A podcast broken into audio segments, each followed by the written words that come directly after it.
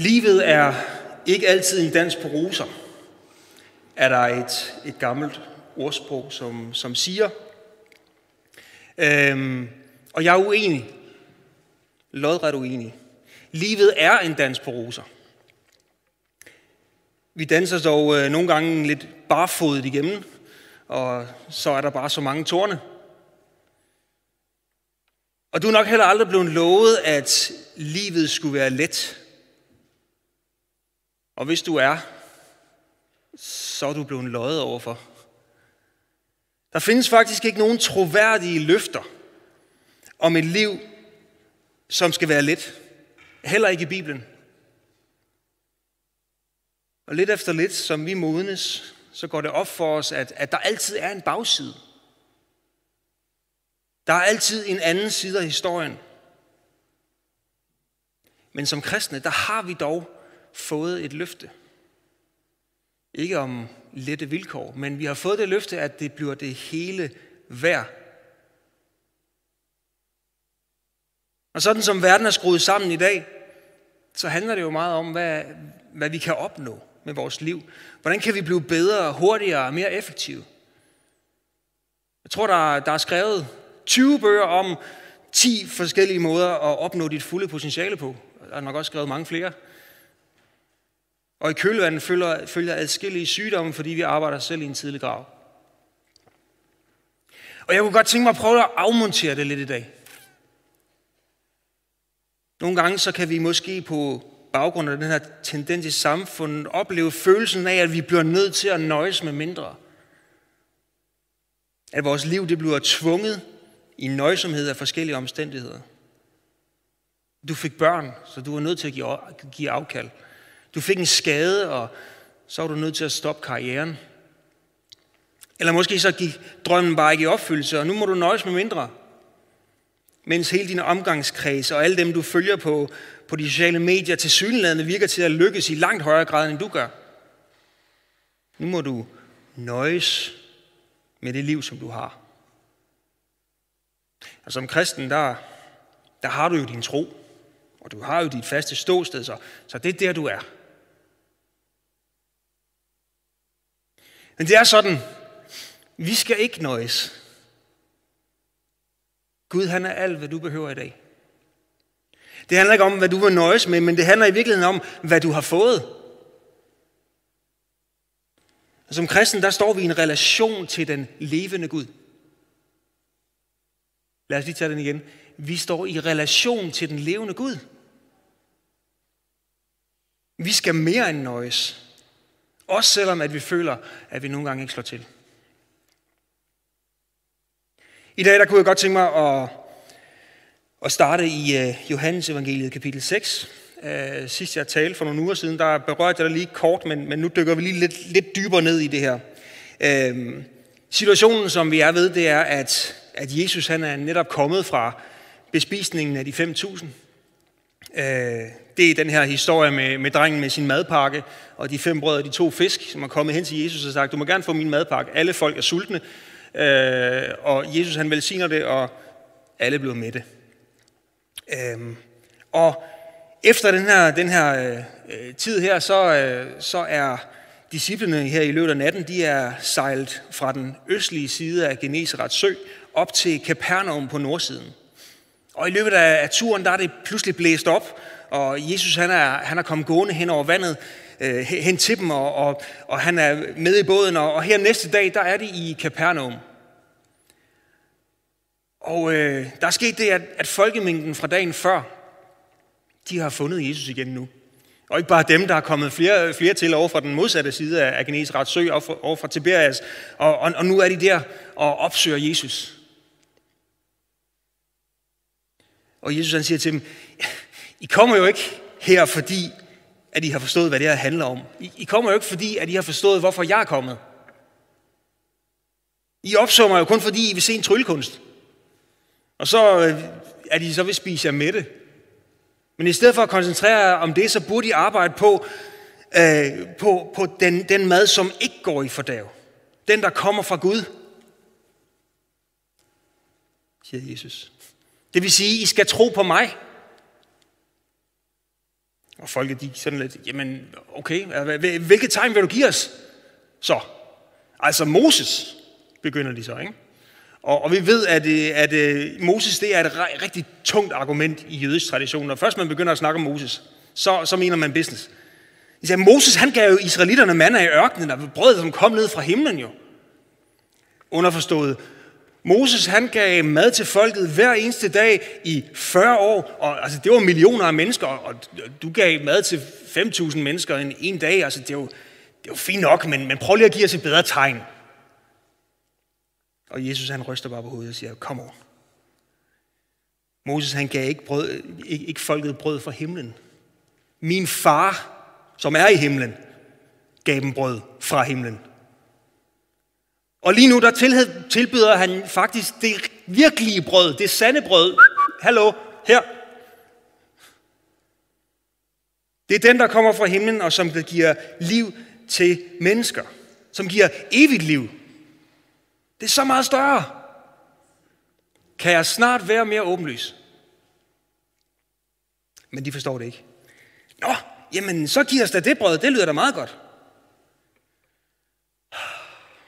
Jesus siger, okay, prøv nu at høre Jeg er det brød, der kommer ned fra himlen. Det er mig, der giver evigt liv. Hvis I kommer til mig, så får I alt, hvad I behøver. Glem alt om almindelig mad. Jeg er maden. Og Jesus han hentyder her til sin, sin død, til sin opstandelse, som skal være det endegyldige offer, sådan så vi kunne komme til Gud direkte igen. Ingen kommer til Gud uden troen på Jesus. Og uden troen på, at han gav sit liv for, at vi ikke skulle miste livet. Det evige liv. Men de troede ikke på ham. De ville sikkert bare gerne have en konge, som der kunne brødføde en, en nation, og det virkede det jo til, at, at Jesus han kunne. Men planen var bare så meget større end det. Så de diskuterer lidt, jamen altså Jesus han er vel ikke fra himlen, han, han er jo søn af Josef. Og, og, og, og det der mad, det der med at han er, han er, at han er det, det brød og den mad, der kommer fra himlen, som vi skal spise, det, det er bare for mærkeligt. Så der er mange, som der forlader ham den dag. Det blev simpelthen for meget for dem. Og så vender han sig om til, til de 12 disciple, som, som står, ham, står ham nærmest der. Man kan, sådan, for, man kan måske forestille sig helt, at han, han, han, han vender sig til, til Peter, Johannes og Jakob og kigger rundt på dem. Kigger på Peter og siger, jamen, hvad så med jer? Forlader I mig også? Og Jesus han gør jo det her for at sætte dem på prøve. Og I og Peter han svarer på alles vegne, men, men, men hvor skulle vi gå hen, her? Du taler jo de ord, som giver evigt liv, og vi kom til tro på og har erkendt, at du er Messias, Guds søn. Med andre ord, vi har allerede givet, givet os til dig i tro og tillid til, hvem du er. Det giver ikke nogen som helst mening at være andre steder end her, hvor du er. Der er noget, der er gået op for Peter her. Han nøjes ikke. Han har fundet selve kernen. Jesus er Messias. Der er ingen nøjsomhed her. Gud, han er vores far. Han er også vores herre, vores mester. At stå i relation til den levende Gud, det er ikke på nogen måde at nøjes. Vi har adgang til mere end nok. Vi skal nærmere spørge, hvor skulle jeg ellers gå hen? Jesus er det livgivende brød fra himlen. Hvorfor skulle jeg være andre steder? Han har alt, hvad du behøver. Alt. Mere end nok. Men som tiden går, og, og livet sker, så kan det være en svær erkendelse at, at holde fast i, når nu er det ikke altid synes så sejrigt. Livet det flyder sådan ud som sådan et, sådan et æg på en kold pande. Og den der wow-faktor, den forsvinder lidt. Så måske så begynder vi at bygge lidt på egen hånd. Lidt her, lidt her. Vi skaber vores egen vej. Og jeg kunne godt lige tænke mig lidt, bare ganske kort, at, at tage jer med ind i min rejse, øh, i forhold til det her med at, at stå i relation til Gud. Øh, jeg mødte Gud for alvor, da jeg var 12 år. Øh, og jeg er vokset op i en kristen familie, men det var først der, hvor, det, hvor jeg sådan for alvor tog, tog det til mig.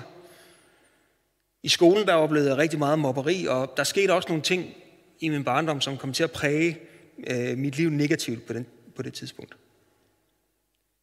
Senere der levede jeg en del år som udøvende musiker, øh, med alt hvad der indebar af scenenetter og masser af opmærksomhed.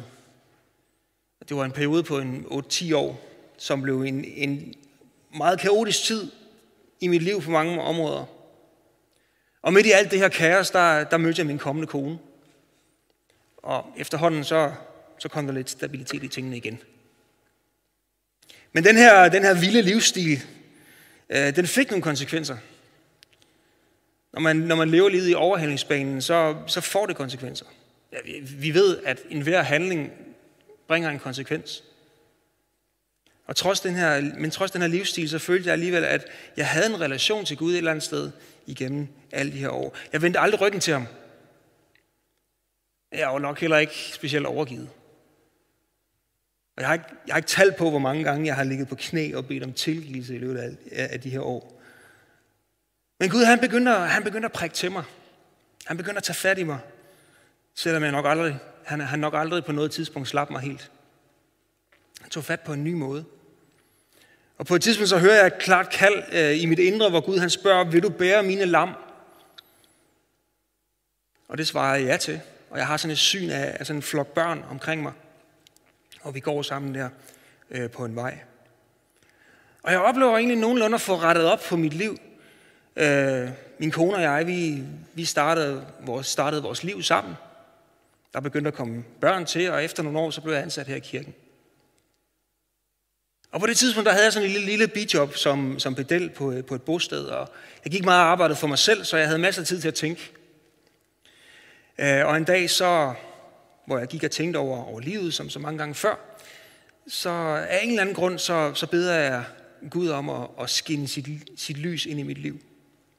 Jeg har fortalt om det her mange gange før, men øhm, jeg, jeg ved egentlig stadigvæk ikke, hvorfor jeg egentlig gjorde det. Det var bare sådan en tilskyndelse. Gud, skin dit lys ind i mit liv. Jeg har brug for, øhm, brug for det.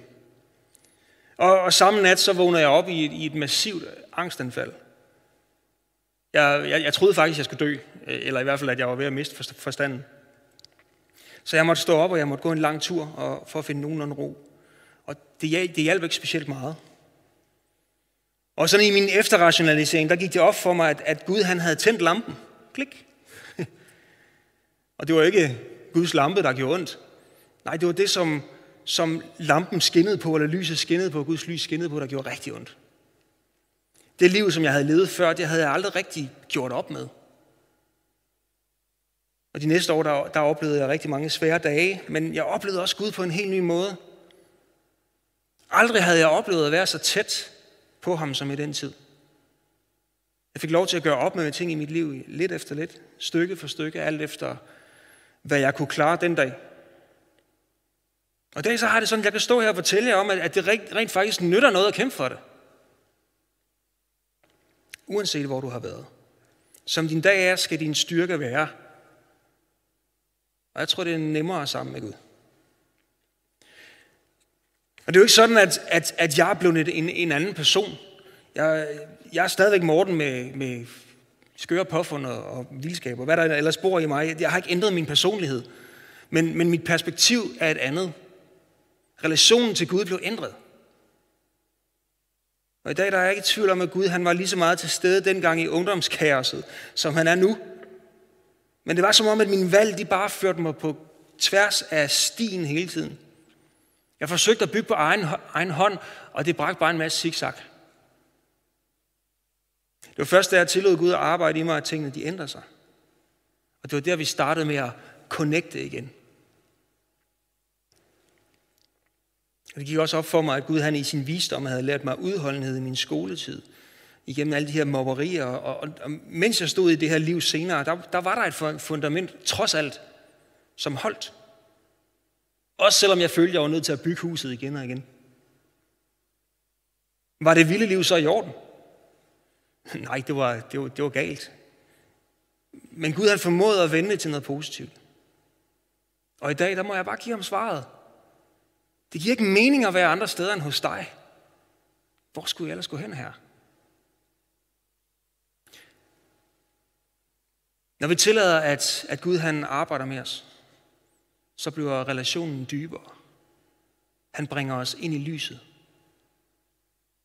Og sjovt nok, så er det også der i lyset, at vi bliver opmærksomme på mørket i os selv.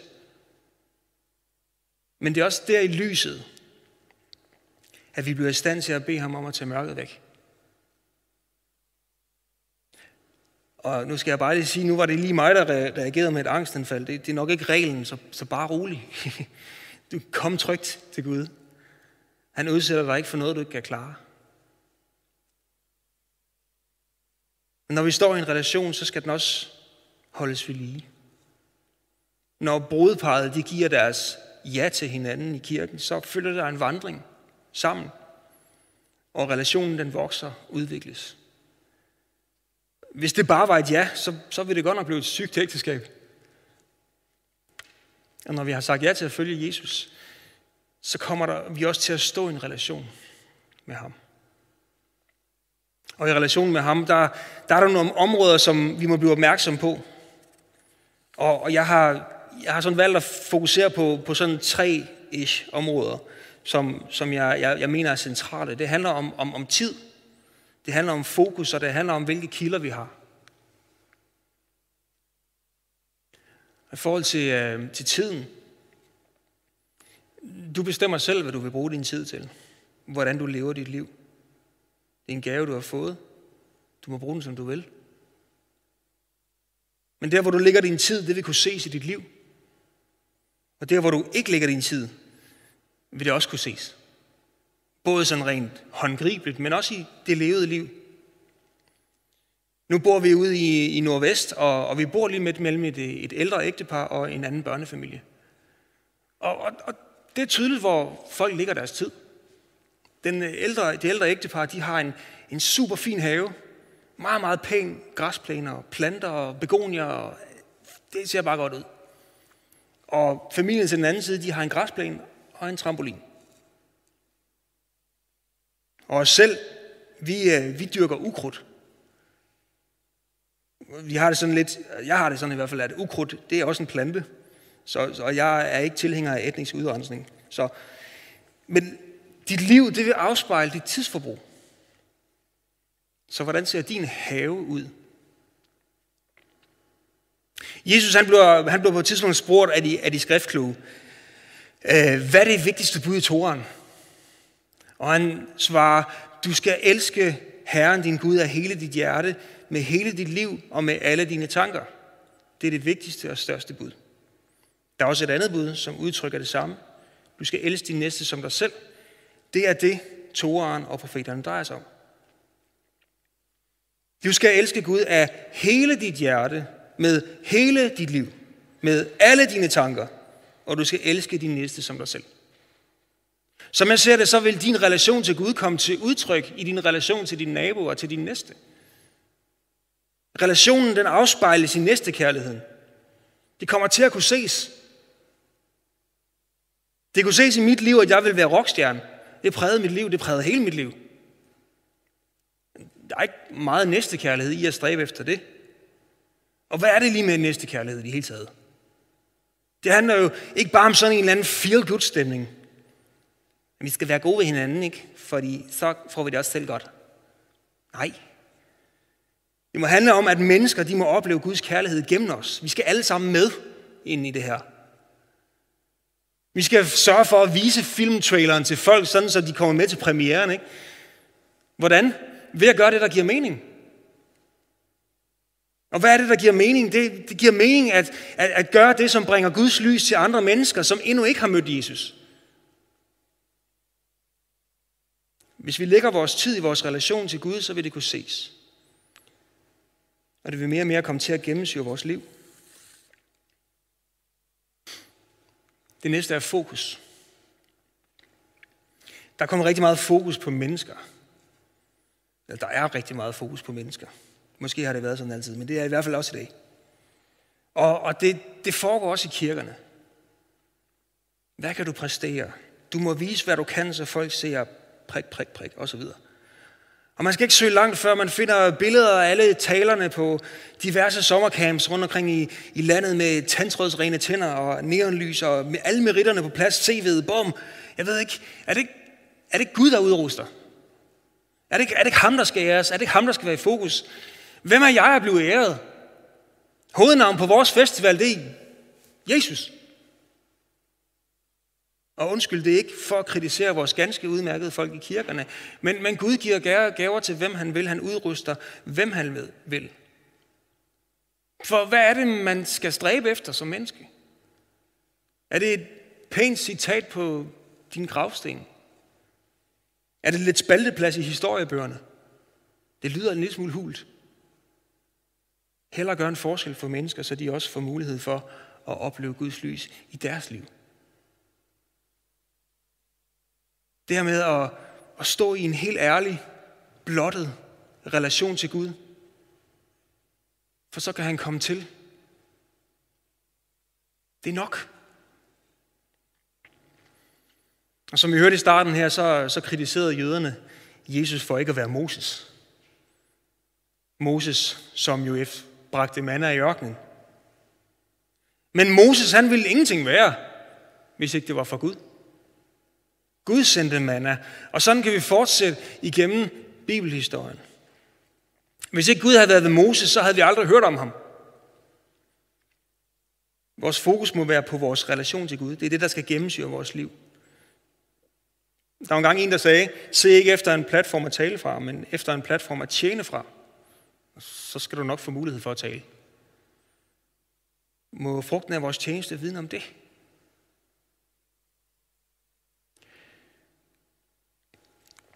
Så er der vores kilder. Kilder, det er det, som vi, vi tager vores viden fra. Og vi behandler dem som troværdige. Men vi har måske også en tendens til i dag at, at bruge nogle ret tvivlsomme kilder. Måske tager vi vores kilder steder, som i virkeligheden bare bringer os ud af balance. Øh, de sociale medier for eksempel. Vi begynder at tro på alt det, der popper op på de sociale medier, at det er den fulde sandhed. Jeg skrev øh, et indlæg for et stykke tid siden på min lille fine hjemmeside, skyggemunk.dk, reklame, reklame, om hvad, øh, hvad vi forledes til at tro på. Og Stephen Furtick, øh, som er præst i Elevation Church i USA, han har sagt sådan her, grunden til, at vi kæmper med usikkerhed, er, at vi sammenligner vores behind the scenes med alle andres højdepunkter. Fordi det er højdepunkterne, vi poster. Og det er det, de sociale medier kan gøre ved os. Det er en af de ting, som, ja, en af de ting, som, som gør mig træt ind, helt ind i knoglerne, det er, når, når jeg scroller ned over mit feed, og alle de her succeshistorier, som uden tvivl har adskillige underliggende kampe og skyggesider bag sig. Jeg lærer ikke rigtig noget af de her succeshistorier. Det gør mig nogle gange bare lidt ilde til mode. Jeg tænker, sådan er mit liv jo ikke. Men sandheden er, jo det er. I glemt. Og det er jo de glemt, vi poster. Vi beskæftiger os ikke med alle de timer af gråd, som der er gået forud. Vi tænker ikke på al den svaghed, som vi har måttet kæmpe med. Og alle de gange, vi har følt os, følt os så inderligt utilstrækkelige, fordi vi bare ikke lykkedes. Og i sidste ende, så bliver det nogle fejlkilder i vores egen historie. Vi må finde vores kilder et andet sted. Og dem har vi heldigvis også, de pålidelige kilder, de troværdige kilder, som vi kan trække på. Og her er Bibelen, vores fundamentale kilde. Vores tro må baseres her, vores selvbillede må baseres her. Alt, hvad vi får at vide, må holdes op mod den. Er jeg utilstrækkelig? Mm, Bibelen siger, at min nåde er der nok. Vi må have de rette kilder. Åndelige oplevelser, det er også en kilde. Og her i kirken, der tror vi på, at Gud han kan tale til os. Vi tror også på, at han gør det, som for eksempel igennem profetisk inspiration. Men det må heller aldrig være i konflikt med Bibelen. Alt, hvad vi oplever i ånden, må stemme overens med Bibelens ord. Jeg tror, det jeg prøver på at sige, det er, øh, bøn og Bibel, det er stadigvæk svaret. Og måske så bliver du nu helt træt, helt ind i knoglerne, men, men det er bare så fundamentalt. Jeg kan i hvert fald sige for mit eget vedkommende, at jeg kan tydeligt mærke på mit sind, på mit, på mit humør, på mit overskud, om jeg har læst min bibel og bedt, eller om jeg ikke har, sådan hen over tid. For helt ærligt, hvis ikke vi har tid til at bede og læse, så er der noget galt. Enten i samfundet, eller også i vores kalender. Og jeg siger det ikke for at give nogen dårlig samvittighed, men, men vi må da søge efter grunden til, at det ikke lykkes.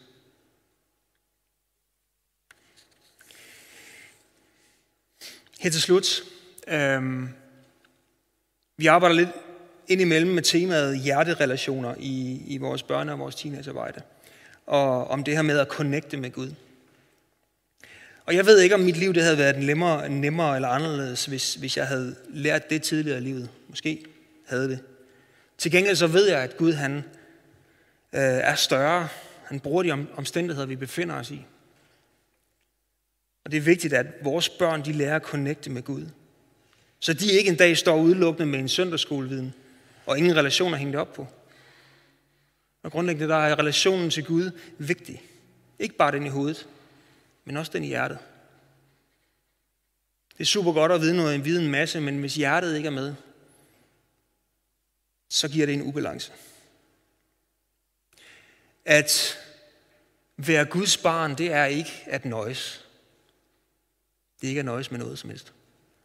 Det er den bedste position, som du kan være i, uanset hvordan dit liv ellers former sig. Det er det eneste, der giver mening. Peter han indså det, da Jesus spurgte om de også ville gå deres vej, nu hvor mange andre gjorde det. Og han svarede, hvor skulle vi gå hen her? Vi kender jo allerede sandheden. Vi ved godt, du er Messias. At gå noget andet sted hen vil være vanvittigt. Og livet, det kan bringe os mange steder hen. Vi kan kaste os rundt, vi kan miste modet. Føle, vi kører zigzag på tværs af den vej, som Gud han leder os af. Men hvis livet med Gud, det skal være synligt andre steder, end når vi bare mødes med de kristne, så må vi også tillade, at Gud han former os i hverdagen. Og vi må give ham adgang til hele vores liv. Og jeg tror, hvis vi bruger tid på relationen, hvis vi holder fokus på ham og ikke bare os selv, kender de rigtige kilder, så må vi også stå sammen med Peter i hans erkendelse. Hvor skulle vi dog ellers gå hen her? Amen.